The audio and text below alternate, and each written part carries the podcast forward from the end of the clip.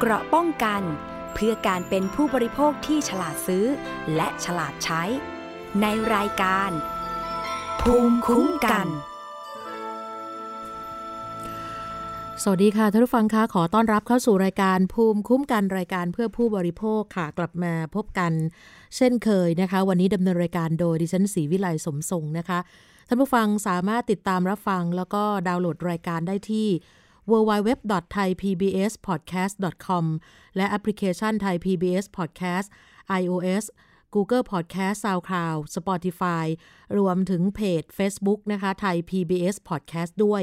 แล้วก็สถานีวิทยุชุมชนที่เชื่อมโยงสัญญาณไปทั่วประเทศนะคะ รวมถึงสถานีวิทยุในเครือ R-Radio วิทยาลัยอาชีวศึกษาทั้ง 142 สถานีค่ะ ตอนนี้หลายคนก็ได้รับทราบเกี่ยวกับเรื่องของการที่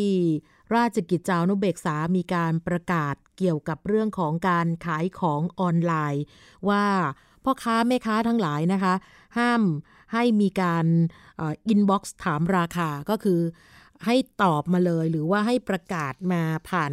หน้าเพจหรือ Facebook ของตัวเองนะคะ การค้าขายออนไลน์ปัจจุบันก็ถือว่ากลายเป็นอาชีพหลัก และอาชีพเสริมที่มาแรงมากสำหรับในยุคปัจจุบันนี้นะคะ ด้วยเทคโนโลยีการแข่งขันของ e-marketplace ที่แห่แหนเข้ามาในประเทศไทยเมื่อหลายปีก่อน ไม่นับ social commerce ที่มาแรงเช่นกันนะคะ ด้วยจำนวนผู้ใช้โซเชียลมีเดียในปัจจุบันนี้ที่มากเป็นอันดับต้นๆของโลกสำหรับประเทศไทย แล้วตามท่ามกลางการเจริญเติบโตก็มีปัญหานะมีการฟ้องร้องการมีการเรียกเก็บภาษีย้อนหลังนะคะ จริงๆ แล้วปัจจุบันนี้มีกฎหมายเบื้องต้นที่นักออนไลน์ควรจะต้องรู้ นอกจากเรื่องของเกี่ยวกับการถามราคานะคะ อย่างเช่นง่ายๆเลยค่ะ การใช้ภาพ โปรโมทสินค้าของตัวเอง อันนี้ทุกคนก็ต้องระมัดระวังนะคะ บางท่านก็อาจจะคิดว่าไม่เป็นอะไร แต่ว่าเป็นกฎหมายที่โทษค่อนข้างที่จะสูงอยู่ นั่นคือพรบลิขสิทธิ์นะคะ โดยกฎหมายไซเบอร์เนี่ยเขามีการเปิดเผยค่ะว่า กฎหมายที่เกี่ยวข้องกับการขายสินค้าบนอินเทอร์เน็ต อันดับแรกเลยค่ะ คือพรบลิขสิทธิ์ ซึ่งเกี่ยวกับคอนเทนต์และเนื้อหา ที่จะนำมาใช้เสนอขายสินค้าหรือบริการ ไม่ว่าจะเป็นรูปภาพหรือว่าคลิปต่างๆนะคะ หลักการก็คือ รูปภาพหรือคลิปนั้น ควรจะต้องถ่ายด้วยตัวเอง หรือได้รับอนุญาตให้ใช้อย่างถูกต้องค่ะ ทุกครั้งนะคะที่นำภาพคนอื่นมาใช้ เราต้องอ้างอิง แหล่งที่มาให้ชัดเจนค่ะว่า มาจากที่ไหน ระบุเป็นลิงก์ URL ก็ได้ค่ะ ที่ให้คนนั้นสามารถ กดย้อนกลับไปดูต้นต่อได้ ไม่ใช่แบบอ้างกว้างๆว่า แค่มาจาก Facebook มาจาก IG หรือว่า YouTube เครดิตเท่านี้ไม่พอ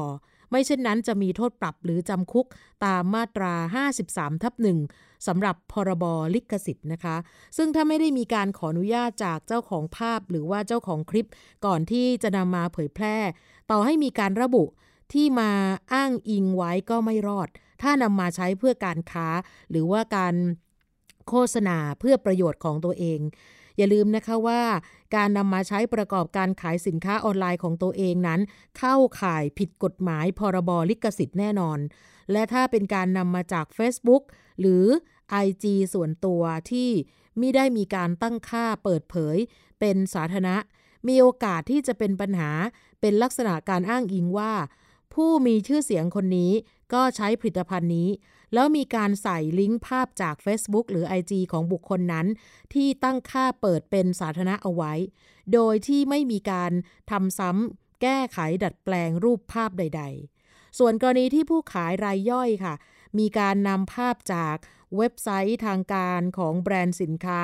ที่นำมาขายก็ทำได้ แต่ว่าต้องอ้างอิงใส่เป็นลิงก์เอาไว้ แล้วก็ห้ามดัดแปลงแก้ไขรูปใด ๆ ทั้งสิ้นค่ะ การแก้ไขดัดแปลงงานที่มีลิขสิทธิ์นั้น ถ้าทำเพื่อการค้าจะมีโทษปรับถึง 1 0 0 0 0แสนบาทถึง 8 0 0แสนบาท หรือจำคุก 6 เดือนถึง 4 ปี หรือทั้งจำทั้งปรับเลยนะคะ แล้วก็ถ้าเป็นการดัดแปลงแก้ไข ในส่วนที่เป็นข้อมูลบริหารสิทธิ์ของเจ้าของภาพ อย่างเช่นการ ลบรูปลายน้ำที่ใส่ไว้ในภาพ ลบเครื่องหมายสัญญลักษณ์ที่ทำให้ระบุได้ว่าผู้ใดเป็นเจ้าของนำมาใช้โฆษณา ถือว่าคุณทำเพื่อการค้า โทษก็จะเพิ่มขึ้นอีกค่ะ นั่นคือจำคุก 3 เดือนถึง 2 ปี หรือปรับ 50,000 ถึง4แสนบาท หรือทั้งจำทั้งปรับด้วย อย่างกระแสก่อนหน้านี้นะคะที่มาแรงมากเป็นละครแบบย้อนยุค พ่อค้าแม่ค้าก็จะมีการนำรูปของนางเอกในละครเเมื่อสักประมาณหลายปีก่อนนี่นะคะออย่างเช่นคุณเบลล่าค่ะ เบลล่ารานีมีคนเอาไปตัดต่อคู่กับ ผลิตภัณฑ์ของตัวเอง นั่นถือว่าผิดกฎหมายลิขสิทธิ์ชัดเจนแล้วนะคะ เพราะว่าภาพจากละครมีลิขสิทธิ์ ดังนั้นจะเห็นว่าสิ่งที่แบรนด์ใหญ่ ๆเขาทำกันก็คือ ใช้เป็นแคปชั่นเฉพาะคำไม่ใช้ภาพในละคร อย่างเช่นใช้มาสคอตแบรนด์ถือป้ายคำว่าอเจ้าอย่างนี้นะคะ ฉากหลังก็เป็นภาพเรือนไทย แบบนี้เรียกว่าเกาะกระแส แบบถูกกฎหมายก็ทำได้ แต่ต้องระมัดระวังเพราะบางคนนั้นเนี่ยอาจจะไม่รู้วิธีการ หรืออย่างเช่นภาพละคร เป็นงานศิลปกรรม ได้รับความคุ้มครองตามกฎหมายลิขสิทธิ์ด้วย ถ้าหากว่ามีการทำซ้ำมีการแก้ไขดัดแปลง งานของผู้อื่น โดยไม่ได้รับอนุญาต อันนี้ก็ถือว่าเป็นการละเมิด ตามมาตรา 27 ของพรบลิขสิทธิ์ไปด้วยนะคะ ส่วนเนื้อหาที่มีการใช้โฆษณาก็ต้องไม่เกินจริง โดยปัจจุบันมีพรบคุ้มครองผู้บริโภคดูแลอยู่ ส่วนการใช้เน็ตไอดอลหรือว่าเจ้าของผิดพันธ์มาโฆษณาแบบล่อแหลมอนาจารก็จะมีพรบความผิดเกี่ยวกับคอมพิวเตอร์พ่วงมาด้วยนะคะ เพราะฉะนั้นเจ้าของสินค้าต้องระมัดระวังทั้งในเรื่องส่วนที่ตัวเองโฆษณา และในส่วนที่เปิดให้ลูกค้าเข้าไปแสดงความคิดเห็นในช่องทางการขายของตัวเอง รวมถึงการจ้างเน็ตไอดอลมารีวิวสินค้าด้วยว่า มีการพาดพิงถึงสินค้าตัวอื่นหรือไม่ เพราะว่าอาจจะเป็นข้อมูลที่เป็นเท็จแล้วก็บิดเบือนได้ค่ะ อันนี้ก็จะเข้าข่ายพรบคอมพิวเตอร์ ถ้ามีการใส่ความให้แบรนด์อื่นเสียหาย ก็จะเข้าข่ายหมิ่นประมาทแถมไปด้วยนะคะ ส่วนกรณีถ้ามีการขายสินค้า แบรนด์เนม ถ้าสิ่งที่นำมาขายไม่ได้เป็นของปลอม ต่อให้ไม่ได้เป็นผู้แทนจำหน่ายในประเทศไทยอย่างเป็นทางการก็ขายได้ ไม่ผิดกฎหมายเครื่องหมายการค้า เพราะว่ากฎหมายไทยนั้นไม่มีการระบุความผิดเกี่ยวกับการนำเข้าสอนสำหรับสินค้าฮอตฮิตอย่างพวกเครื่องสำอาง ผู้เชี่ยวชาญด้านกฎหมายเคยระบุเอาไว้นะคะว่า การนำเข้าสินค้าจากต่างประเทศ โดยหลักการก็คือถ้านำมาใช้เอง หรือขายกันเองในหมู่เพื่อนฝูง คนรู้จักนั้นไม่ผิด แต่ถ้ามีการมาประกาศขายต่อสาธารณะ เป็นร้านค้าก็จะผิดในส่วนของพรบเครื่องสำอางทันที เพราะว่าจะต้องมีใบอนุญาตการขาย มีใบอนุญาตในการนำเข้าผลิตภัณฑ์นั้น และผลิตภัณฑ์ที่ขายนั้นต้องมีการจดแจ้งกับออยด้วย รวมถึงพวกยาอาหารเสริม โดยเฉพาะการขายสินค้าประเภทยา ออยจะไม่อนุญาตให้มีการขายยาผ่านอินเทอร์เน็ต ตามมาตรา 19 พรบยา เนื่องจากว่าเป็นสินค้าที่ต้องได้รับคำแนะนำที่ถูกต้องจากผู้ปฏิบัติวิชาชีพโดยตรงค่ะ ใครฝ่าฝืนก็จะมีโทษจำคุกไม่เกิน 5 ปี ปรับไม่เกิน 10,000 บาท และอาจจะมีความผิดฐานโฆษณาขายยา โทษปรับไม่เกิน 1 0 0 0 0แสนบาท แต่ว่าอาหารเสริมเข้าขายเป็นวิตามินบำรุงก็สามารถขายผ่านออนไลน์ได้ ต้องแยกให้ออกนะคะ เรื่องของยากับเรื่องของวิตามินบำรุงนะคะ ทีนี้เมื่อคุณขายของแล้วถือว่าเป็นการทำธุรกิจแล้วมีรายได้ ก็ตามหน้าที่พลเมืองละค่ะ สิ่งที่ต้องทำก็คือเสียภาษี กรณีที่ไม่ได้จดทะเบียนเป็นนิติบุคคล ต้องนำรายได้จากการขายของออนไลน์ ไปรวมกับรายได้แหล่งอื่นด้วยถ้ามี อย่างเช่น คุณมีเงินเดือนประจำมีดอกเบี้ย แล้วยื่น แบบแสดงภาษีเงินได้บุคคลธรรมดา พงด 94 ตั้งแต่ช่วงเดือนกรกฎาคมถึงกันยายนของทุกปี แล้วยื่นแบบพงด 90 เพื่อประเมินภาษีเงินได้บุคคลธรรมดาประจำปี ในช่วงระหว่างเดือนมกราคมถึงเดือนมีนาคมของปีถัดไปด้วยนะคะ การประเมินภาษีสำหรับบุคคลธรรมดาก็มีอยู่ 2 ช่องทาง 1. หักค่าใช้จ่ายตามจริงออกจากรายได้จากการขายสินค้าหรือบริการ ต้องมีใบเสร็จประกอบด้วยนะคะ 2. หักค่าใช้จ่ายแบบเหมา ถ้าเป็นประเภทซื้อมาขายไปก็หักเหมาได้ 60%ของรายได้ จากนั้นเมื่อหักค่ารถยนต์อื่นๆแล้ว มีเงินได้สุดที่เกิน 1 5 0 0 0 0 บาท คุณต้องเสียภาษี 5% นี่คือเป็นเพดานสูงสุดก็คือว่าเงินได้สุดที่เกิน 5 ล้านบาทเสียภาษี 35%และการค้าออนไลน์ ปัจจุบันมีกฎหมายอยู่ 2 ฉบับนะคะ ที่เขาบังคับใช้โดยตรงก็คือ การขึ้นทะเบียนพาณิชย์อิเล็กทรอนิกส์ กับกระทรวงพาณิชย์ ปัจจุบันมีผู้ค้าแค่ประมาณ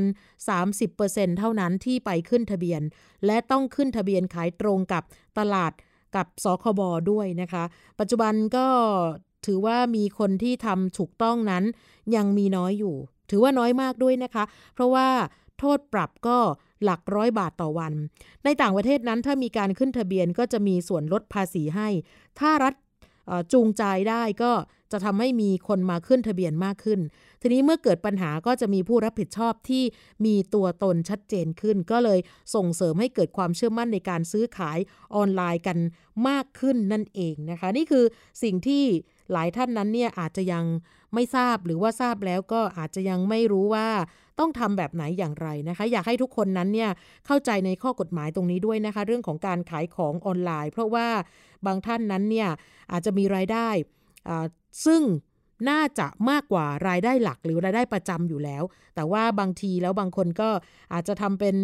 เมินเฉย เรามีกฎหมายที่ต้องรู้นะคะ ก็คือต้องแสดงรายละเอียดสินค้าบริการให้ชัดเจน ถ้าคุณขายผ่านออนไลน์ณปัจจุบันนี้ ก่อนหน้านั้นนี่นะคะมีหลายต่อหลายครั้งที่มีการร้องเรียนกันเกี่ยวกับเรื่องของการตั้งราคา แล้วก็พอตั้งราคาเสร็จแล้วไม่มีการประกาศ บนหน้าเว็บไซต์ บนหน้าเพจของตัวเองก็คือมีการให้อินบ็อกซ์อยู่ตลอดเวลา ย้อนกลับไปเมื่อปี 2560 นะคะ ประกาศของคณะกรรมการกลางว่าด้วยราคาสินค้าและบริการ บอกว่าจริง ๆ แล้วผู้ค้าออนไลน์ ก็เหมือนแม่ค้าทั่วไปนี่แหละค่ะ ต้องแสดงรายละเอียดสินค้าและบริการให้ชัดเจน เพื่อให้ลูกค้าได้มีโอกาสเปรียบเทียบ ก่อนตัดสินใจซื้อสินค้าทุกครั้งนะคะ ก่อนหน้านั้นราวปี 2560 ค่ะ เว็บไซต์ราชกิจจานุเบกษาได้ออกประกาศของคณะกรรมการกลางว่าด้วยราคาสินค้าและบริการ เรื่องการแสดงราคารายละเอียดเกี่ยวกับการจำหน่ายสินค้าและบริการ ผ่านออนไลน์ เพื่อให้ผู้บริโภคได้มีโอกาสในการเปรียบเทียบราคา หรือบริการก่อนตัดสินใจซื้อ อาศัยอำนาจตามความในมาตรา 9 วงเล็บ 5 มาตรา 28 แห่งพระราชบัญญัติว่าด้วยราคาสินค้าและบริการ ปี พศ 2542 คณะกรรมการกลางว่าด้วยราคาสินค้าและบริการ ซึ่งผู้ประกอบธุรกิจเกี่ยวกับการจำหน่ายสินค้า หรือบริการผ่านระบบออนไลน์นั้น ต้องแสดงรายละเอียดของสินค้าชัดเจนครบถ้วน เปิดเผย อ่านง่าย ทั้งนี้การแสดงราคาจำหน่ายสินค้าและบริการนั้น ต้องแสดงราคาต่อหน่วย โดยจะมีตัวเลขเป็นภาษาใดก็ได้ แต่ต้องมีตัวเลขอารบิกกำกับอยู่ด้วย ส่วนข้อความอื่น ๆ ที่แสดงควบคู่กับการจำหน่ายนั้น จะเขียนภาษาใดก็ได้ แต่ต้องมีภาษาไทยอยู่ด้วย หมายถึงว่าถ้าคุณขายในประเทศไทย ทีนี้กรณีที่มีการเรียกเก็บค่าใช้จ่ายอื่น ๆ นอกเหนือจากราคาสินค้านั้น ก็ต้องแสดงให้ชัดเจนครบถ้วน และเปิดเผย โดยแสดงควบคู่กับราคาจำหน่ายได้ค่ะ อย่างเช่น ราคาของค่าส่งนะคะ หรือจะเป็นราคาที่มีการเก็บเงินปลายทางก็อาจจะมีการบวกเข้าไป แต่ว่าต้องแสดง อันนั้นในราชกิจจานุเบกษาปี 2560 นะคะ แต่ล่าสุดค่ะราชกิจจานุเบกษา ได้เผยแพร่ประกาศของคณะกรรมการกลาง ว่าด้วยราคาสินค้าและบริการฉบับที่ 70 ปีพศ 2563 เรื่องการแสดงราคาและรายละเอียดเกี่ยวกับการจำหน่ายสินค้าและบริการ ผ่านระบบออนไลน์ ความว่า ตามที่คณะกรรมการกลางว่าด้วยราคาสินค้าและบริการ ได้ออกประกาศคณะกรรมการกลาง ว่าด้วยราคาสินค้าและบริการฉบับที่ 102 ปี พศ 2562 เรื่องการแสดงราคาและรายละเอียดเกี่ยวกับการจำหน่ายสินค้าและบริการ ผ่านระบบพาณิชย์อิเล็กทรอนิกส์หรือออนไลน์ ลงวันที่ 4 กรกฎาคม ปีพศ 2562 เพื่อให้ผู้บริโภคได้มีโอกาสในการเปรียบเทียบราคา หรือค่าบริการก่อนตัดสินใจซื้อสินค้า หรือใช้บริการไปแล้วนั้น โดยที่คณะกรรมการกลางว่าด้วยราคาสินค้าและบริการ ได้พิจารณาทบทวน มาตรการมาตรการแสดงราคาสินค้าและรายละเอียดเกี่ยวกับการจำหน่ายสินค้าและบริการผ่านระบบออนไลน์แล้ว เห็นควรคงมาตรการแสดงราคาและรายละเอียดดังกล่าวต่อไป อาศัยอำนาจตามความในมาตรา 9 วงเล็บ 5 มาตรา 28 แห่งพระราชบัญญัติว่าด้วยราคาสินค้าและบริการ ปีพศ 2542 คณะกรรมการกลางว่าด้วยราคาสินค้าและบริการ จึงออกประกาศดังต่อไปนี้ อันนี้แหละค่ะที่จะทำให้หลายคนนั้นเนี่ยหนาวหนาวร้อนร้อนเลยนะคะสำหรับแม่ค้าออนไลน์ทั้งหลาย ข้อที่ 1 ประกาศฉบับนี้ให้ใช้บังคับในทุกท้องที่ทั่วราชนาจักร ตั้งแต่วันถัดจากวันประกาศเป็นต้นไป เว้นแต่จะมีการออกประกาศใหม่ ข้อที่ 2 ให้ยกเลิกประกาศ คณะกรรมการกลางว่าด้วยราคาสินค้าและบริการ ฉบับที่ 102 ปี พศ 2562 เรื่องการแสดงราคาและรายละเอียดเกี่ยวกับการจำหน่ายสินค้าและบริการ ผ่านออนไลน์ ลงวันที่ 4 กรกฎาคม ปี 2562 ข้อที่ 3 ในประกาศนี้ผู้ประกอบธุรกิจ อันได้แก่ผู้ประกอบธุรกิจเกี่ยวกับการจำหน่ายสินค้าหรือบริการ ผ่านระบบพาณิชย์อิเล็กทรอนิกส์หรือออนไลน์ ข้อที่ 4 ให้ผู้ประกอบการธุรกิจ แสดงราคาจำหน่าย ค่าบริการ รวมถึงประเภท ชนิด ลักษณะ ขนาดน้ำหนัก และรายละเอียดของสินค้าหรือบริการ โดยการเขียน พิมพ์ หรือกระทำให้ปรากฏด้วยวิธีอื่นใดในระบบพาณิชย์อิเล็กทรอนิกส์ หรือระบบออนไลน์ของผู้ประกอบธุรกิจนั้น ในลักษณะที่ชัดเจน ครบถ้วน เปิดเผย สามารถอ่านได้โดยง่าย การแสดงราคาจำหน่ายสินค้าค่าบริการตามวรรคหนึ่ง ให้แสดงราคาต่อหน่วย ราคาหรือค่าบริการนั้น จะมีตัวเลขภาษาใดก็ได้ แต่ต้องมีตัวเลขอารบิกอยู่ด้วย สำหรับข้อความหรือรายการที่แสดงควบคู่กับราคาจำหน่าย หรือค่าบริการต้องเป็นภาษาไทย แต่จะมีภาษาอื่นด้วยก็ได้ ข้อที่ 5 กรณีที่มีการเรียกเก็บค่าใช้จ่ายอื่น ๆ นอกเหนือจากราคาจำหน่ายสินค้าหรือค่าบริการที่ให้บริการที่แสดงไว้ตามข้อ 4 ผู้ประกอบธุรกิจต้องแสดงค่าใช้จ่ายดังกล่าวให้ชัดเจนครบถ้วน และเปิดเผย โดยแสดงไว้ควบคู่กับการแสดงราคาจำหน่ายสินค้าหรือค่าบริการที่ให้ไว้ ข้อที่ 6 การแสดงราคาจำหน่าย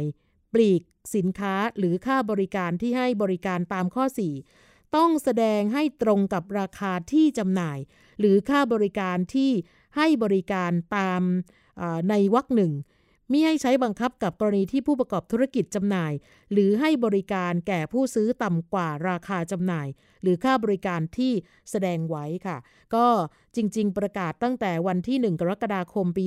2563 นะคะ ที่ทางประธานคณะกรรมการกลางว่าด้วยราคาสินค้าและบริการ ก็คือท่านรัฐมนตรีว่าการกระทรวงพาณิชย์ คุณจุรินทร์ ลักษณวิศิษฏ์นั่นเองนะคะ ที่ประกาศไว้ แต่ว่าหลายท่านนั้นอาจจะคิดว่าไม่เป็นไรนะคะ มีการละเลยกันเกี่ยวกับเรื่องนี้นะคะ แล้วก็ที่สำคัญก็คือว่าไม่ แสดงสินค้าก็คือ ให้แต่อินบ็อกซ์เท่านั้นเนี่ยเดี๋ยวต่อไปเขาก็จะต้องมีการปรับแล้วนะคะสำหรับคนที่คนที่ไม่แสดงราคาสินค้าแล้วก็บอกว่าเดี๋ยวอินบ็อกซ์อะไรพวกนี้นะคะ ต่อไปนี้คือห้ามแล้วนะคะ ใครฝ่าฝืนปรับเลยค่ะ 10,000 บาท นี่คือสิ่งที่ ประกาศในราชกิจจานุเบกษาแล้วนะคะ ต้องแจ้งรายละเอียดให้ชัดเจนนะคะสำหรับในส่วนของคนที่จะขายของเป็นแม่ค้าออนไลน์ทั้งหลายนะคะ ซึ่งในเว็บไซต์ราชกิจจานุเบกษานั้นเป็นการประกาศของคณะกรรมการกลาง ว่าด้วยราคาสินค้าและบริการฉบับที่ 70 ปีพศ 2563 เรื่องการแสดงราคาและรายละเอียดเกี่ยวกับการจำหน่ายสินค้าผ่านออนไลน์ อันนี้ก็ถือว่า ครอบคลุมไปที่สินค้าทุกชนิดเป็นที่เรียบร้อยแล้ว อย่างที่อ่านไปเมื่อสักครู่เนี่ยนะคะ ซึ่งทางกรมการค้าภายในเองระบุว่าในกรณีที่ผู้ขายสินค้าออนไลน์ ไม่แจ้งราคา ไม่ว่าจะเป็น Facebook IG Line หรือเว็บไซต์ แต่จะให้อินบ็อกซ์เข้ามา สอบถามราคาแทนนั้น มีโทษปรับไม่เกิน 10,000 บาท ส่วนผู้ที่แจ้งเบาะแสก็จะได้รับสินบนนำจับด้วยค่ะ 25%ของค่าปรับ และถ้าหากว่าโทษปรับ 10,000 บาทของผู้แจ้งเบาะแส คนที่แจ้งก็จะได้ไปเลย 2,500 บาท ซึ่งหลักฐานที่ต้องเตรียมนั้นนะคะสำหรับใครที่อยากจะลองดูนะคะเอ๊ะกฎหมายมันศักดิ์สิทธิ์จริงไหม ก็เตรียมนะคะ 1. ข้อความที่พูดคุยกัน อย่างเช่น มีการอินบ็อกซ์เข้าไปสอบถามราคาสินค้า ข้อความทั้งหมดนั้นก็ก๊อปปี้เลยนะคะ แล้วก็การแจ้งราคาทางอินบ็อกซ์รวมถึงบัญชีธนาคารของผู้ขาย เพื่อความสะดวกต่อการนำจับ ถ้าพบผู้กระทำความผิดดังกล่าว สามารถแจ้งข้อมูลหรือร้องเรียนได้ที่กรมการค้าภายในกระทรวงพาณิชย์ทันที โทรสายด่วน 1569 ได้เลยค่ะ นี่คือ สำหรับคนที่จะแจ้งเบาะแส ในกรณีที่ผู้ขายสินค้าออนไลน์ ไม่แจ้งราคาผ่านช่องทางจำหน่ายปกติ ให้อินบ็อกซ์นะคะให้คุยผ่าน Messenger ผ่านข้อความนะคะ จริงๆต้อง ครบถ้วนสมบูรณ์นะคะ อย่างที่อ่านไปให้ท่านผู้ฟังนั้นรับทราบกันเป็นที่เรียบร้อยแล้วนะคะ เพราะว่าบางท่านนั้นเนี่ยปัจจุบันนี้อย่างที่บอกนะคะว่ามีเหตุผลว่าเพราะอะไรถึงให้ลูกค้าอินบ็อกซ์นะคะ บางคนอ้างว่าเพื่อไม่ให้คู่แข่งรับรู้รับทราบ อันนี้ก็ไม่แน่ใจว่าจะ จะอ้างขึ้นหรือเปล่านะคะสำหรับในประเด็นแบบนี้นะคะ แต่ว่าถ้าในมุมของกรมการค้าภายในบอกว่าจะทำแบบนี้ไม่ได้นะคะสำหรับเรื่องของการขายสินค้าต้องมีความโปร่งใส ต้องบอกมาเลยว่าราคาเท่าไหร่ แล้วก็จะถ้าจะมีการต่อรองราคาสินค้าเหมือนกับที่เราไปซื้อตามห้างร้านทั่วไป ก็สามารถคุยอินบ็อกซ์ได้ แต่ราคาเริ่มต้นนั้นคุณต้องบอกผ่านหน้าร้าน กันเลยนะคะ นี่คือกฎหมายบังคับใช้เป็นที่เรียบร้อยแล้วนะคะ ห้ามอินบ็อกซ์สอบถามราคากันนะคะ อีกเรื่องหนึ่งเกี่ยวกับเรื่องออนไลน์ค่ะ เพราะว่าปัจจุบันนี้เนี่ยหลายคนก็ติดตามเรื่องที่ไม่ควรมองข้ามสำหรับภัยจากโลกออนไลน์ในเด็กนะคะเพราะว่าจะนำมาซึ่งผลเสียทั้งร่างกายทั้งจิตใจ แล้วก็สุดท้ายจะนำไปสู่การล่อลวง ต่อชีวิตและทรัพย์สิน ที่สำคัญยังเป็นสาเหตุของการติดเกมติดพนัน ที่ทำให้เป็นโรคทางจิต หรือแม้แต่การถูกกันแกล้งในโลกออนไลน์ที่พบได้เป็นอันดับต้นๆของภัยจากโลกโซเชียลก็คือปัจจุบันนี้ก็คือมีการบูลลี่บูลลี่กันนะคะบูลลี่กัน ซึ่งบางท่านนั้นเนี่ยบอกว่าไม่ทราบมาก่อนว่าลูกหรือว่าหลานหรือว่าเด็กที่อยู่ในการดูแลนั้นเนี่ย เคยโดนถูกกันแกล้งในโลกออนไลน์ หรือที่เขาเรียกว่าcyberbully นั่นเองนะคะ เพื่อเป็นการสะท้อนปัญหาดังกล่าวในเด็กและเยาวชนไทย ให้กับผู้ที่เกี่ยวข้องได้รับรู้ ท่ามกลางสังคมโซเชียลที่น้องๆ เด็กๆ ไม่สามารถหลีกเลี่ยงได้ แล้วก็นำไปสู่การแก้ไขโดยไม่เพิกเฉยนั้น ปัจจุบันนี้ค่ะศูนย์ประสานงานส่งเสริมการปกป้องคุ้มครองเด็กและเยาวชน ในการใช้สื่อออนไลน์ มีการร่วมกับมูลนิธิอินเทอร์เน็ต ร่วมพัฒนาไทยได้เปิดเผยผลสำรวจเกี่ยวกับสถานการณ์ เด็กไทยกับภัยออนไลน์ ซึ่งทำการสำรวจทางออนไลน์ไปเมื่อช่วงต้นปีที่ผ่านมานะคะ ในกลุ่มตัวอย่างระหว่างอายุ 6 ถึง 18 ปีจำนวน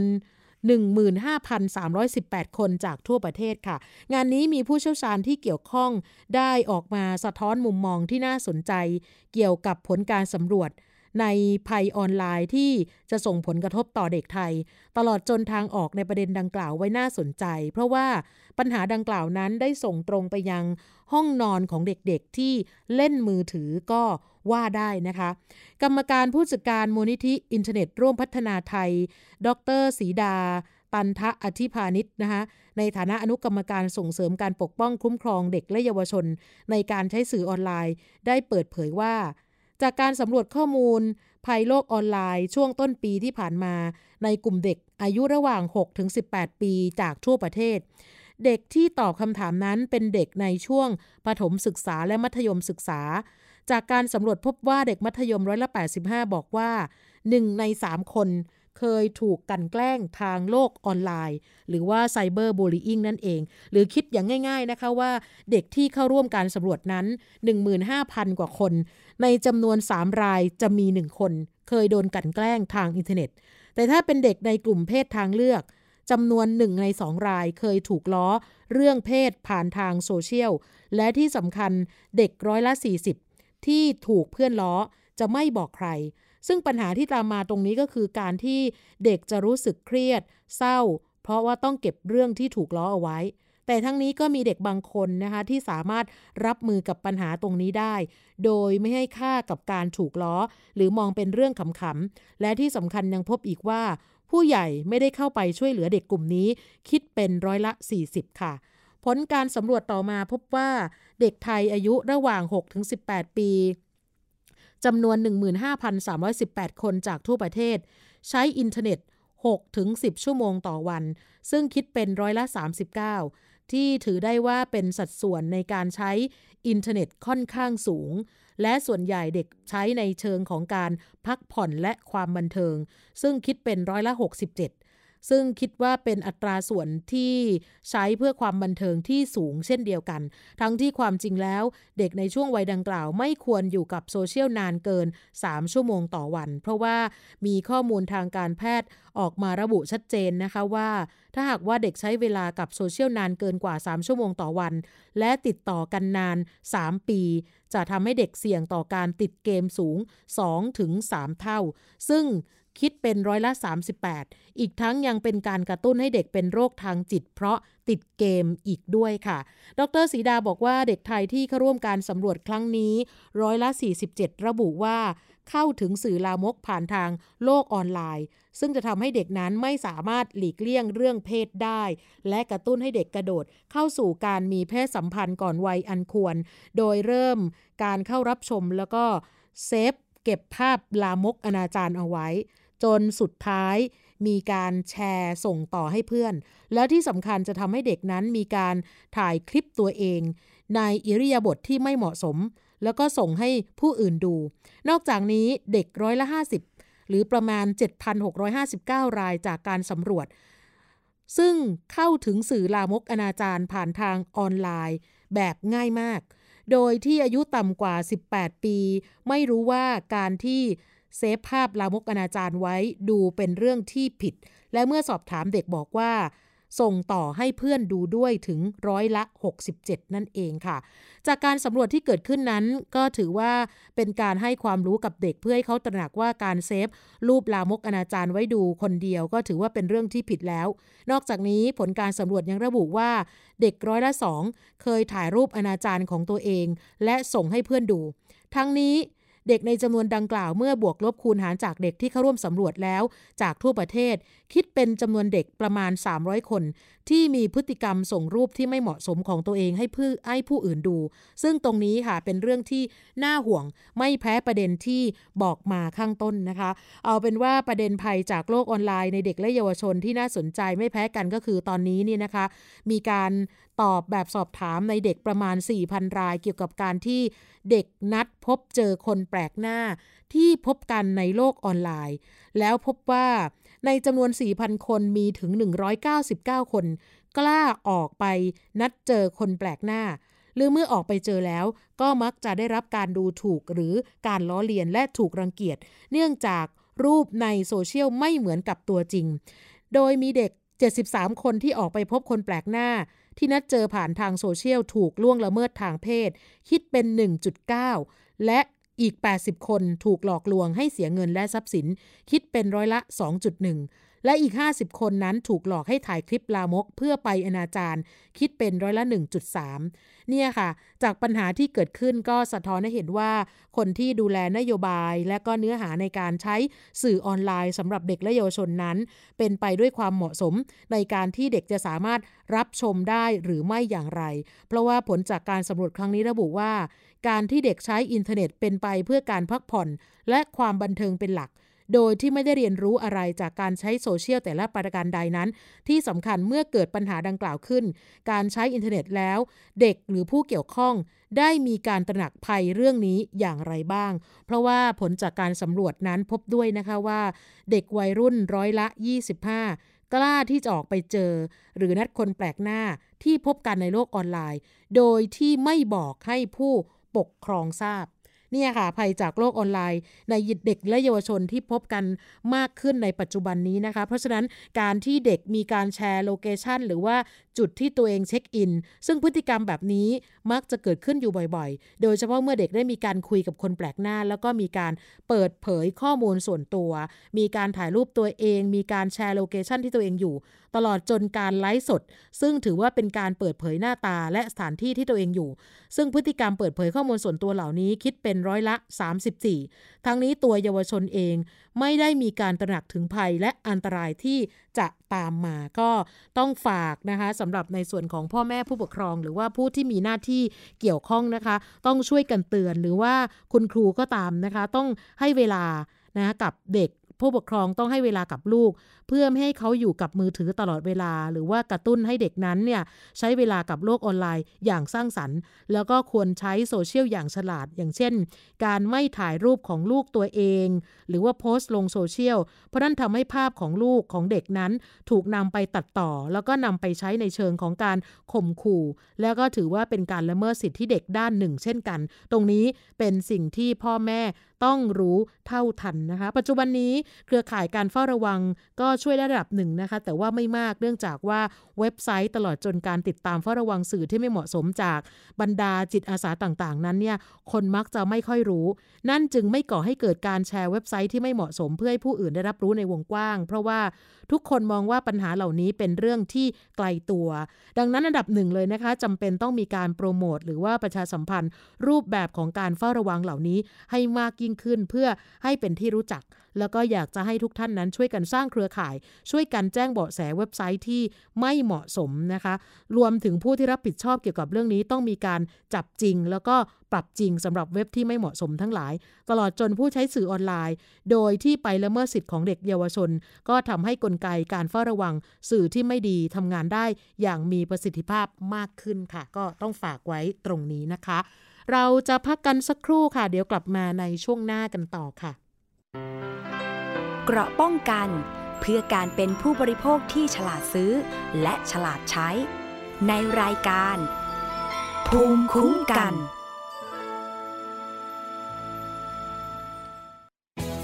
ไทย PBS ดิจิทัล Radio Infotainment for All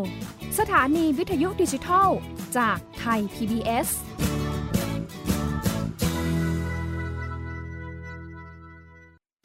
อยู่ที่ไหนก็ติดตามเราได้ทุกที่ ผ่านช่องทางออนไลน์ จากไทย PBS Digital Radio ทั้ง Facebook Twitter Instagram และ YouTube Search คำว่าไทย PBS Radio แล้วกดไลค์หรือ Subscribe แล้วค่อยแชร์ กับคอนเทนต์ดี ๆ ที่ไม่อยากให้คุณพลาดอ้อเรามีให้คุณฟังผ่านพอดแคสต์แล้วนะเพ ราะวิทยาศาสตร์อยู่รอบตัวเรา มีเรื่องราวให้ค้นหาอีกมากมาย เทคโนโลยีใหม่ๆ เกิดขึ้นรวดเร็วทำให้เราต้องก้าวตามให้ทัน อัปเดตเรื่องราวทางวิทยาศาสตร์ เทคโนโลยี และนวัตกรรม ที่จะทำให้คุณทันโลก กับรายการ s c i e n t e c h ทุกวันจันทร์ถึงวันศุกร์ทางไทย PBS Digital Radio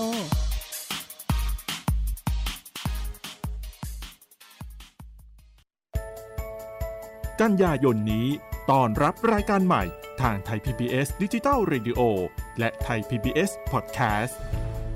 รายการเรื่องเล่าจากประสบการณ์จริง ที่จะทำให้คุณมองมุมกลับ ปรับมุมคิด สัญญกรรมความทุกข์ เติมความสุข เสริมแต่งชีวิตให้มีสีสัน ผ่านเสียงผินแก้ว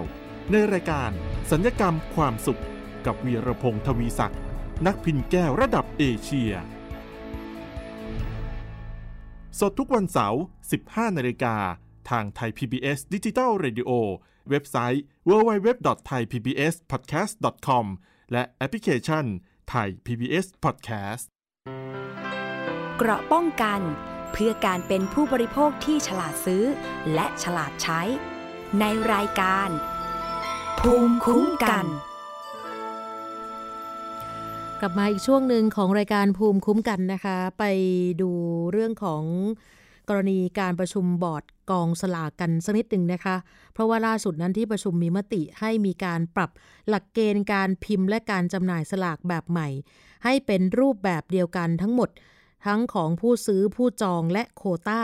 เพื่อแก้ไขปัญหาสลากเกินราคานะคะ ที่ทางโฆษกของกองสลากได้มีการถแถลงล่าสุด นะคะ นั่นก็คือ รูปแบบการจำหน่ายยังอยู่ระหว่างการพิจารณาว่า จะเป็นรูปแบบในสูตรไหน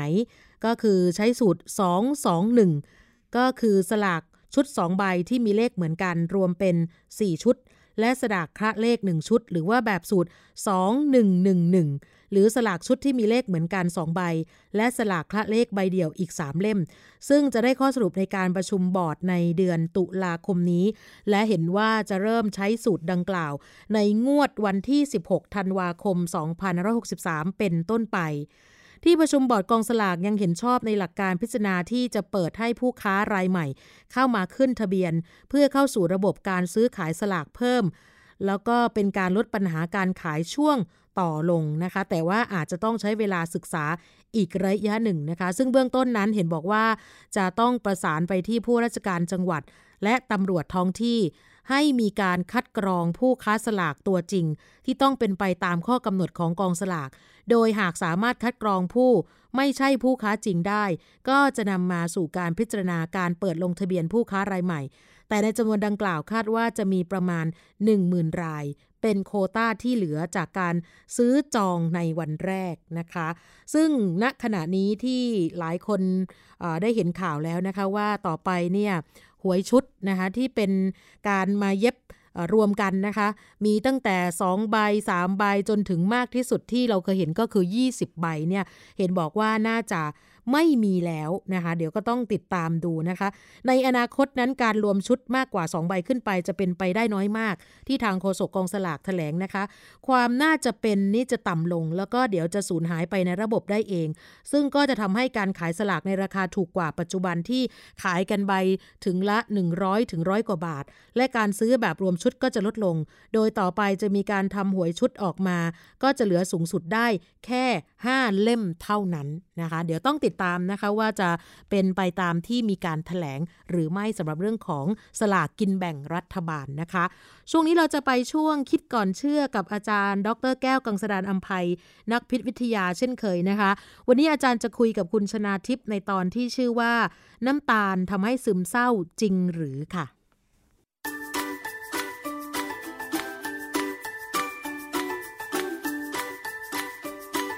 ช่วงคิดก่อนเชื่อ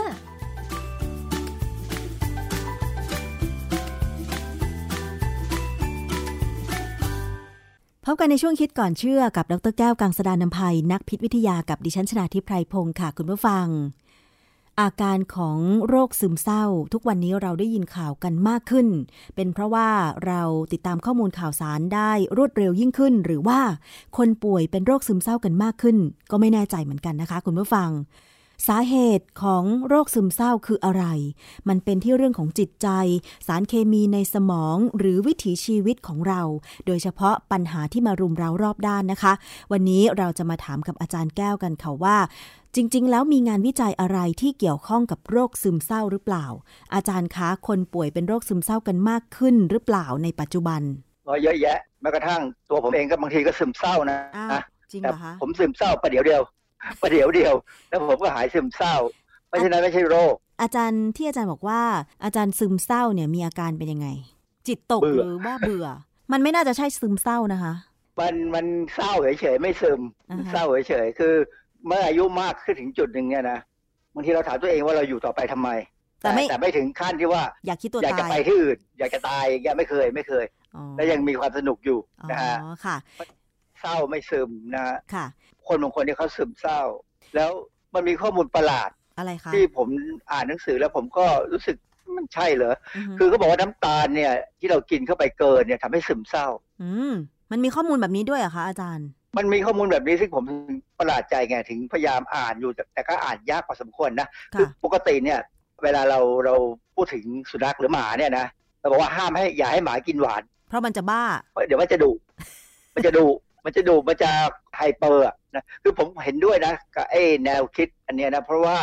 น้ำตาลเนี่ยมันให้พลังงานสูงพอพลังงานสูงเนี่ยหมามันก็จะอาจจะไฮเปอร์ขึ้นมาโดยที่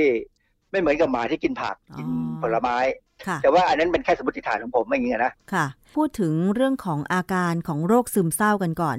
จริง ๆ แล้วมันมีอาการเป็นยังไงนะคะอาจารย์ จริง ๆ คนที่ซึมเศร้าเนี่ยมันก็จะมีความรู้สึกว่า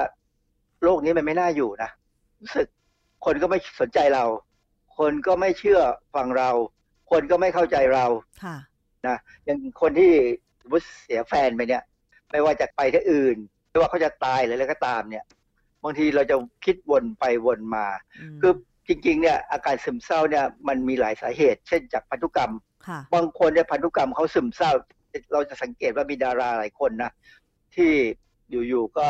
ไปเลย แต่ว่าดาราเกาหลีที่ตอนนี้มีตายหลายคนเลยนะ ในในช่วงปีนี้ตายหลายคน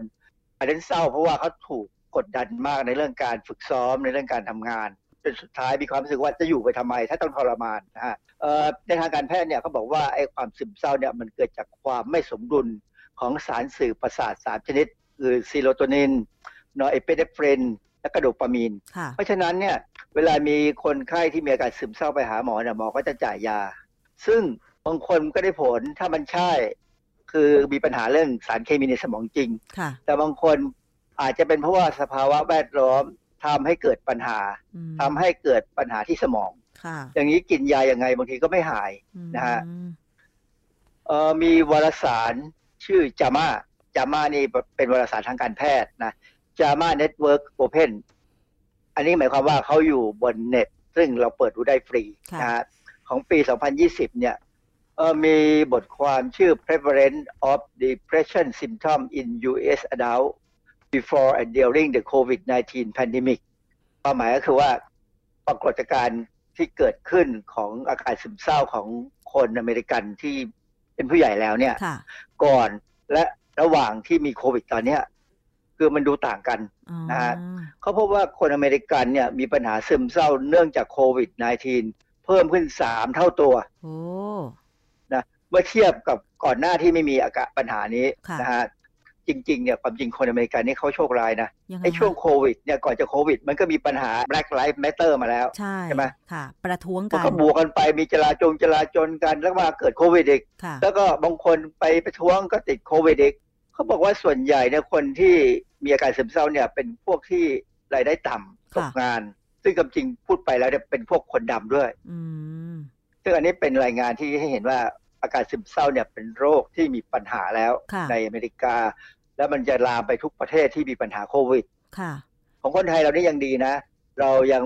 ตัวเลขเรายังต่ำอยู่นะ ยังไม่มีเฟสสองนะ ถ้ามีเฟสสองเมื่อไหร่เราอาจจะมีปัญหาก็ได้ หมายถึงโควิดสิบเก้านะคะใช่ครับอีกอันนึงคือว่าอาการซึมเศร้าเนี่ยเขามักจะมีตัวเลขตัวตัวเลขหนึ่งเขาบอกว่าถ้าเป็นซึมเศร้าเนี่ยจะต้องมีมีอาการอย่างน้อยต่อเนื่องสองอาทิตย์ขึ้นไป จนถึงเป็นปี เช่นอาการอะไรคะไอประเภทเป็นคืออาการซึมเศร้าเนี่ยอย่างไม่ไม่อยากอยู่ในโลกนี้บอกเข้าพูดกับเพื่อนว่าไม่อยากอยู่ในโลกนี้เลย เบื่อแล้วอะไรเงี้ย ถ้าเป็นเกินสองอาทิตย์เนี่ยน่าสนใจแล้ว แต่ถ้าเป็นประเภทอย่างของผมแบบเป็นแค่ชั่วโมงสองชั่วโมงแล้วก็หายไปก็สนุกต่อแล้วเดี๋ยวก็มาเศร้าต่ออะไรเงี้ยนะ อันนี้ไม่ใช่หรอก อันนี้มันเป็นโรคจิตโรคจิตนิดๆเท่านั้นเองนะฮะ อาจารย์แล้วมันมีงานวิจัยอะไรไหมที่เขากล่าวถึงโรคซึมเศร้าที่มันสัมพันธ์กับอาหารหรือว่าน้ำตาลเนี่ยค่ะอาจารย์ ครับมีวารสารเล่มหนึ่งชื่อ medical hypothesis medical ก็คือการแพทย์ hypothesis ก็คือสมมติฐานนะชื่อมันก็เป็นชื่อเกี่ยวกับทางด้านวิทยาศาสตร์การแพทย์ ของปี 2020 เนี่ยมีบทความหนึ่งชื่อ depressogenic physiological effect of added sugar ingestion ก็คือการกินน้ำตาลที่ไม่ใช่เป็นน้ำตาลในอาหารที่มากับอาหารแท้ๆเป็นน้ำตาลที่เติมเข้าไป อาจจะเป็นน้ำตาลที่อยู่ในน้ำมันลม น้ำตาลที่อยู่ในของหวานพวกนี้เราพูดตอนแรกแล้วว่า ผมมีความรู้สึกว่าน้ำตาลเนี่ยถ้ากินเข้าไปแล้วเราจะรู้สึกกระชุ่มกระชวยกันตื่นร้อนแต่ปรากฏว่าบทความนี้บอกว่ามันเป็น depressogenic physiological ก็คือมีอาการซึมเศร้าทางสรีรวิทยาเลย ทำไมมันเป็นอย่างนั้นคะอาจารย์เขาตั้งสมมติฐานว่า คือน้ำตาลเนี่ยมันเป็นสาเหตุหนึ่งของการเกิด inflammation แปลเป็นภาษาไทยว่าการอักเสบ แต่ว่าการอักเสบจากการกินน้ำตาลเนี่ยมันไม่ได้เกิดจากการติดเชื้อไง มันเกิดจากการที่เรากินน้ำตาลมากเกินไป แล้วมันมีกระบวนการอักเสบขึ้นมาเนื่องจากว่าพลังงานเราสูงกว่าปกติค่ะในร่างกายของเรามันสามารถเป็นอย่างนั้นได้เหรอคะ คือถ้าความหวานหรือน้ำตาลสูง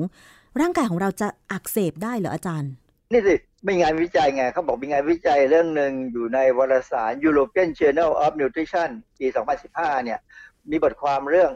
fructose enriched diet fructose enriched diet ก็คืออาหารหนูที่เขาทำให้มีน้ำตาลฟรักโตสูงสูงคือฟรักโตสนี่เป็นน้ำตาลผลไม้นะมันจะหวานกว่าน้ำตาลทรายด้วยนะฮะหวานกว่าน้ำตาลกลูโคสนะฮะในอาหารที่มีน้ำตาลฟรักโตสสูงสูงเนี่ยมันกระตุ้นให้เกิดอินฟลามเมชันและก็ลด anti-oxidative defense คือลดระบบการป้องกันของร่างกายที่เป็นระบบป้องกันการเกิดอนุมูลอิสระใน visceral adipose tissue visceral adipose tissue เนี่ยคือเนื้อเยื่อที่เป็นเนื้อเยื่อไขมันของหนูตัวเมียนะฮะคือเป็นการศึกษาว่าถ้าให้หนูตัวเมียเนี่ยกินน้ำตาล fructose เยอะๆเนี่ยจะปรากฏว่าเขาไปวัดตัวแทนในเลือดหรือในเนื้อเยื่อเนี่ย ที่เป็นตัวบอกว่าเกิด inflame เกิด inflame นี่หมายความว่าจะมีระบบของภูมิต้านทาน พวกเม็ดเลือดขาว เรื่องพวกสารที่เรียกว่าไซโตไคน์เนี่ยมาอยู่ตรงนั้นค่ะ คืออันนี้ถ้าให้ผมแปลความต่อไปอีกนะ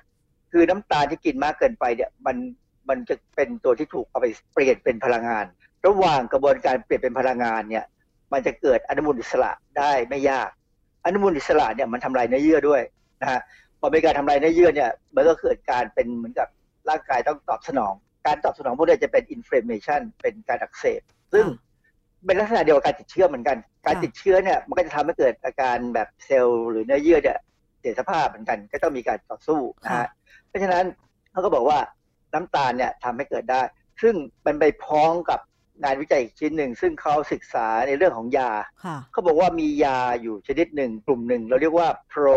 inflammatory drug ฟังดูแล้วมันก็แปลกนะ คำว่า inflammatory ก็คือการอักเสบ pro inflammatory drug ก็คือยาที่ทำให้เกิดการอักเสบ เรามียาแก้อักเสบนะ ยาแก้อักเสบเนี่ยเช่นเอนเซดอะไรพวกเนี้ยเป็นยาแก้อักเสบ แต่อันนี้เป็นยากระตุ้นการอักเสบ ซึ่งเป็นยาที่เขาใช้พิเศษมากในเรื่องเกี่ยวกับการต่อสู้กับมะเร็งนะเป็นยาพิเศษที่ไม่ค่อยมีใครใช้เท่าไหร่หรอก และไม่มีใครหวังว่าจะใช้มันด้วยนะเพราะมันเป็นยาที่เขาจะใช้เมื่อเป็นมะเร็ง เป็นยากลุ่มที่เป็นสารพิษ ชื่อ endotoxin endotoxin เนี่ยมันเป็นสารพิษที่มาจากแบคทีเรีย ที่เขาสกัดออกมาได้ใช้ใช้เป็นยานะฮะไอ้ endotoxin เนี่ยมันจะกระตุ้นให้เกิดการหลั่งสารพวกไซโตไคน์เช่น TNF อัลฟาอินเตอร์ลิวคินเป็นชื่อพวกนี้เป็นชื่อทางทางการแพทย์นะ แต่ว่าโดยโดยรวมแล้วเนี่ยไซโตไคน์เนี่ยจะเป็นตัวกระตุ้นให้เม็ดเลือดขาว วิ่งมาบริเวณนั้นบริเวณที่มียาเนี่ยเพื่อที่จะให้เม็ดเลือดขาวเนี่ยมาสู้กับเซลล์มะเร็งแสดงว่า งานวิจัยที่บอกว่าไอ้ยาที่ทำให้เกิดการอักเสบได้เนี่ย มันก็เป็นตัวมีปัญหา เพราะฉะนั้นยาต้านอักเสบมันก็น่าจะเป็นตัวแก้ แก้อะไร เพราะว่าในบทความเนี่ยเขาบอกว่าคนไข้ที่ได้รับยากระตุ้นการอักเสบเนี่ยจะมีอาการซึมเศร้าประมาณ 80%ผมก็นั่งคิดอยู่เหมือนกันนะคุยกับพัญญาที่เขาเป็นเภสัชกรเนี่ยเขาบอกว่าคนที่เป็นมะเร็งอยู่ปกติมันก็ซึมเศร้าอยู่แล้วนะ ใช่ไม่ได้ได้ยาเข้าไปมันซึมเศร้ามากขึ้นกว่าเดิมมั้งหมอเขามี ก็คงมีไอ้ตัวที่จะวัดอะนะว่าคนไข้เนี่ยเศร้าไปกว่าเดิม เรื่องแบบนี้เป็นเรื่องที่เป็นสมมติฐานนะเพราะฉะนั้นเขาก็ตั้งสมมติฐานว่า เพราะฉะนั้นยาต้านอักเสบเนี่ยมันน่าจะใช้ต้านอาการซึมเศร้าได้ค่ะนะอันนี้ก็เป็นสมมติฐานที่อาจจะมีใครเอาไปทดลองทำต่อนะฮะทีนี้อีกเรื่องหนึ่งที่น่าสนใจที่เขาศึกษาคือว่าเขาบอกระบบกระบวนการตอบสนองของระบบประสาท โดยสารโดปามีนในสมองเนี่ยคือโดปามีนเนี่ย มันเป็นสารเคมีที่มีประโยชน์กับสมองเรา เราจะมีสารตัวนี้ควบคุมอารมณ์เรา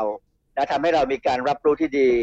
ส่งเสริมความทรงจำส่งเสริมการเรียนรู้นะฮะก็บอกว่าสารโดปามีนเนี่ยถ้ามันหลั่งออกมามากๆในสมองเนี่ยมันจะทำให้เราเป็นคนที่มองโลกในแง่ดี ร่างกายเราเนี่ยจะมีสารโดปามีนอย่างเหมาะสม ถ้าเรามีสารปริมาณที่เหมาะสมเนี่ยเราจะตัดเรื่องแง่ลบออกไป หรือแง่ร้ายออกไปนะเราจะคิดแต่เรื่องดีๆ เพราะฉะนั้น คนที่นั่งสมาธิเนี่ยเขาบอกโดปามีนจะออกมาเยอะอจริงหรือเปล่าอาจารย์นะเป็นการศึกษา บางคนนั่งสมาธิก็ฟุ้งซ่านนะคะตอนนั้นแสดงว่ายังไม่ได้สมาธิ ยังนั่งสมาธิไม่ถูกต้อง ส่วนใหญ่เนี่ยคนที่นั่งสมาธิแล้วไม่ได้สมาธิ เพราะไปหวังว่าจะได้สมาธิอืคือถ้านั่งโดยที่ไม่หวังนั่งเฉยๆแค่รู้ตัวว่าตอนนี้เราอยู่สภาวะไหน มือเราอยู่ตรงไหน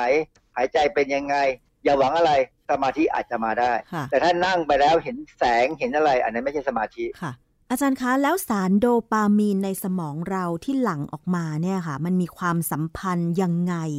กับโรคซึมเศร้าค่ะ มันมีปัญหาในบทความที่ผมอ่านเนี่ยเขาบอกว่าถ้าเราได้รับน้ำตาลมากเกินไปเนี่ยนะมันจะทำให้เกิดการหลั่งโดปามีนมากและมากเกินไป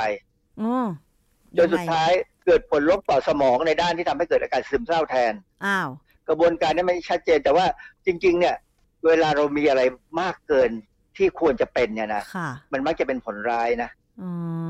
เพราะฉะนั้นการมีโดปามีนมากเกินไป มันทำให้สมองเนี่ยมันอาจจะล้าไปก็ได้ อาจจะเป็นอะไรก็ได้ซึ่งเขาก็ต้องศึกษาต่อนะแต่ว่าเขาบอกว่าเขาพบแน่ๆว่าน้ำตาลเนี่ยทำให้โดปามีนเนี่ยมันหลั่งออกมามากเกินไป แล้วมันมีอาการสอว่าสมองนั้นจะซึมเศร้าเพราะฉะนั้นโดยสรุปเนี่ยนะภาพรวมเนี่ยคือว่ากินน้ำตาลได้ แต่อย่ากินมากเกินไป เราอาจจะสังเกตนะคนบางคนเนี่ย คือเวลาชอบกินของหวานมากๆเนี่ย กินเสร็จแล้วก็กังวลเครียดว่าจะอ้วนน้ำหนักเกินซึ่งไอ้พวกนี้มันเป็นแหล่งเป็นเป็นสาเหตุที่ทำให้เรามันซึมเศร้าอยู่แล้วนะเพราะฉะนั้นถ้าเราไม่อยากซึมเศร้าเราก็อาจจะต้องกินน้ำตาลให้น้อยลงแล้วเราตั้งหลักว่าเออมีคนเขาบอกว่ากินน้ำตาลน้อยแล้วจะไม่ซึมเศร้า มันก็จะไม่ซึมเศร้าเองแหละเพ ราะฉะนั้นความเชื่อที่ว่าบางทีเราเพลียเราโหยหรือเราเจอเรื่องเครียดๆมา กินของหวานเช่น ช็อกโกแลตอะไรอย่างเงี้ย จะทำให้เราสดชื่นขึ้น บางทีมันก็ไม่จริงเสมอไปใช่ไหมอาจารย์ก็กินได้กินแล้วมันสดชื่นแน่แต่ว่าอย่ากินมาก อย่ากินมากกินแค่ พอได้ชื่อว่าได้กิน ผมบอกแล้วไงผมพยายามเน้นอยู่ตลอดเวลาว่า ให้กินพอรู้รสอย่างเวลาผมเพลียๆเนี่ยนะผมไปตัดต้นไม้มาเยอะๆเนี่ยเหนื่อยมากเลย จะดื่มน้ำมันลม ครึ่งแก้วเลยพอเลย เพราะมากไปจากนั้นมันจะต่อเป็นสองสาแก้วค่ะ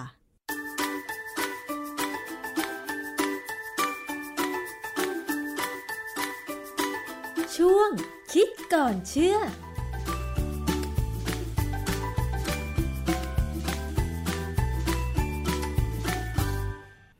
ช่วงคิดก่อนเชื่อกับอาจารย์ ดรแก้วกังสดานอัมภัยนะคะ ตอนที่ชื่อว่า กินน้ำตาลแล้วทำให้ซึมเศร้าจริงหรือนะคะ อาจารย์ก็สรุปชัดเจนนะคะว่าจริง ๆ แล้วเนี่ยกินได้กินพอให้รู้รสอย่าลืมนะคะ น้ำตาลนั้นถือว่าก็เป็นภัยร้ายที่มาพร้อมกับความหวานเหมือนกันนะคะ มันเป็นภัยเงียบที่ทำลายสุขภาพอะคนรักหวานทั้งหลายต้อง ต้องรู้แล้วนะคะ แล้วก็ที่สำคัญก็คือว่าถ้าเรากินเยอะเกินไปเนี่ยมันจะมีโรคภัยไข้เจ็บตามมานะคะ ก็รับทราบกันเนาะโดยเฉพาะคนที่เริ่มจะมีปัญหาเรื่องสุขภาพแล้วก็ต้องระมัดระวังนิดหนึ่งนะคะ เพราะว่าบางทีสัญญาณการบ่งบอกว่าเรากินมากเกินไปเนี่ยบางทีมันไม่มีก็ต้องป้องกันตัวเองเอาไว้ก่อน อย่างที่อาจารย์บอกไป